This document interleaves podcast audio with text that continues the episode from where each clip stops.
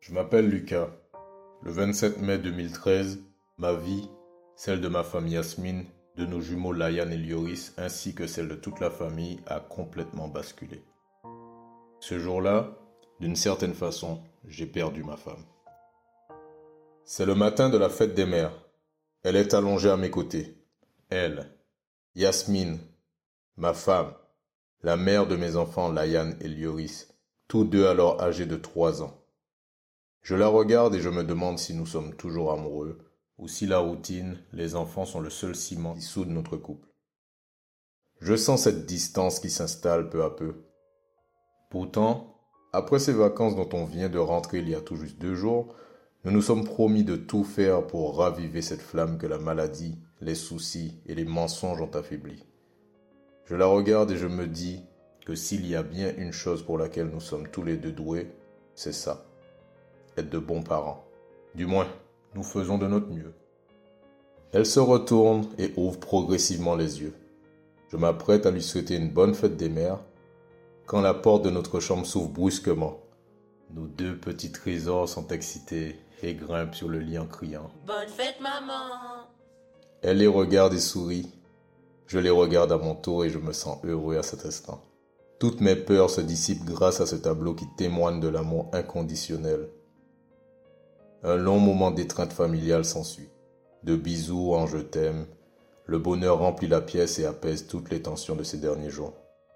Face à ce spectacle de joie, je me rappelle que c'est pour cela que je veux continuer à me battre. Avoir une belle famille unie par l'amour. Après un long moment passé tous les quatre à rigoler, à offrir ses cadeaux à la reine de la journée, nous nous déciderons à sortir du lit. C'est que le repas ne se fera pas tout seul. Quand nous arrivons dans la salle à manger, les effluves du plat local de Tatilise nous font à nouveau voyager à 8000 km. Nous y étions il y a deux jours à peine. La Martinique, notre île natale, où la gastronomie est si merveilleusement épicée. Tatilise, c'est la tante de mon épouse. Elle n'a pas d'enfant, mais a toujours considéré Yasmine comme sa fille, et moi comme son fils depuis que je suis entré dans la famille. Elle est repartie avec nous pour passer un mois de vacances. La région parisienne lui manque énormément depuis sa mutation à la Martinique. Elle qui rêvait de retourner auprès des siens, s'est vite rendu compte que la vie sous les tropiques ne lui convenait pas. Le rythme, les mentalités, l'espace. Après avoir vécu plus de 30 ans dans l'Hexagone, le changement est brutal. Même après 12 ans, difficile de s'y faire. Comme on la comprend. Parce que s'il y a quelque chose dont nous sommes sûrs, Yass et moi, c'est que cela ne nous intéresse vraiment pas pour le moment. Quelques jours en Martinique chaque année ou tous les deux ans nous suffisent amplement. Aujourd'hui, Tati ne sera pas notre seul invité. Tati Sandra et Jordan seront là aussi, mère et fils, tous deux de la famille de ma moitié. Ils viendront accompagnés d'une amie, Erika. Nous nous activons pour que la table soit mise lorsque ces derniers arriveront. Il règne une ambiance festive. Nous chantons, rigolons, dansons. Les garçons ne cessent de combler leur maman de dessins d'amour. À trois ans, ce sont de vrais petits Picasso. Ce sont les miens, donc j'avoue être un peu subjectif. Cependant, s'il y a bien une chose que je peux objectiver, c'est qu'ils y mettent tout leur cœur. Nos invités sont arrivés. Le repas n'est que la continuité des festivités qui égayent l'appartement depuis ce matin. Le soleil est au rendez-vous, la chaleur également et la bonne humeur pour couronner le tout. C'est un véritable festin. Encore une fois, Tati a été un vrai cordon bleu. Tout le monde sort de table repu, voire ballonné.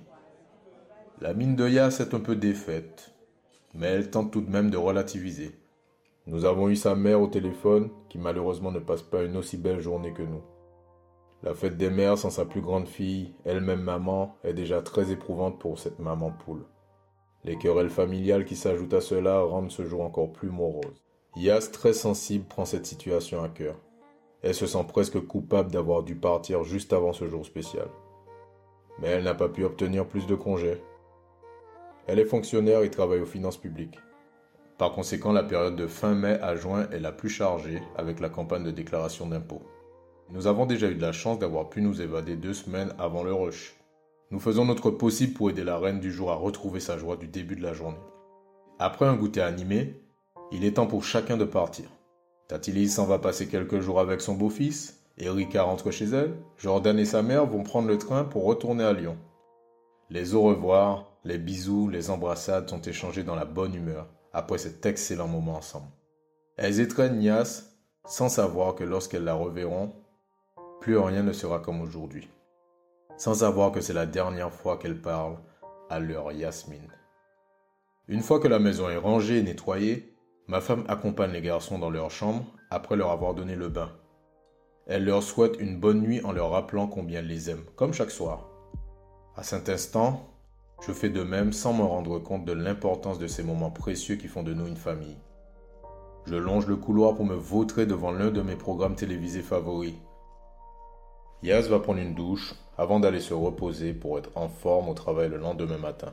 Mes paupières se ferment lorsque soudain j'entends un cri lointain. C'est probablement la télé, me dis-je. Dans 90 mètres carrés, une fois que la porte qui mène aux chambres est fermée, le salon est parfaitement insonorisé. Heureusement, les jumeaux sont maintenant assez grands pour nous prévenir quand quelque chose ne va pas. Layan fait éruption devant moi, complètement affolé. Maman est tombée dans la baignoire. Me hurle-t-il. Je n'arrive pas à la réveiller. Mon cœur bat la chamade. Je me précipite dans la pièce et découvre le corps inanimé de mon épouse sur le sol, devant la baignoire. Elle a visiblement fait une chute et sa tête a heurté le rebord. Pas de sang, rien d'apparent. Après plusieurs minutes, elle finit par ouvrir difficilement les yeux, mais semble complètement perdue. Sa langue, subitement alourdie, peine à laisser sortir les sons. Elle parle de façon décousue et se plaint de maux de tête. J'insiste pour l'emmener à l'hôpital, mais elle s'y oppose violemment. La peur se lit dans son regard. Elle qui depuis près de deux ans vit entre l'hôpital et la maison. Je ne veux pas la brusquer. Malgré mon inquiétude, je respecte sa décision. Mais une voix au fond de moi me dit que quelque chose ne va pas. Je serais rassuré si elle acceptait de s'y rendre afin de contrôler que tout va bien. Je veux juste dormir. Marmonne-t-elle difficilement? Laisse-moi dormir. Effectivement, moins de cinq minutes plus tard, elle s'endort. Du moins, c'est ce que je pense. Je rassure les garçons et les raccompagne dans leur lit. Puis je m'allonge près de ma femme au cas où il y aurait un souci. Ce soir-là, je me couche bercé par l'allégresse de cette merveilleuse fête des mères en famille. Sans le savoir, il s'agissait du dernier soir que nous avons vécu tous ensemble, avec elle, Yasmine, car le lendemain matin, plus rien ne serait comme avant. Ce soir-là, en m'endormant, je ne savais pas que c'était la dernière fois que je parlais à mon épouse telle que je la connaissais. Je ne savais pas que nos problèmes n'auraient plus la même importance. Je ne savais pas que j'aurais à faire un deuil si particulier. Je ne savais pas que ma vie allait brusquement être bouleversée.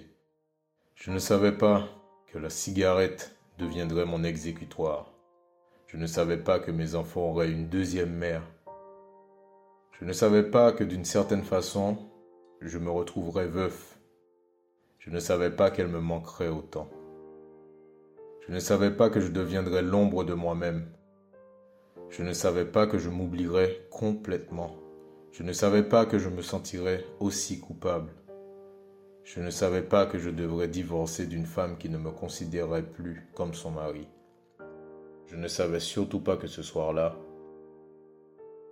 je lui disais bonne nuit pour la dernière fois car je ne savais pas qu'au réveil, elle serait une autre.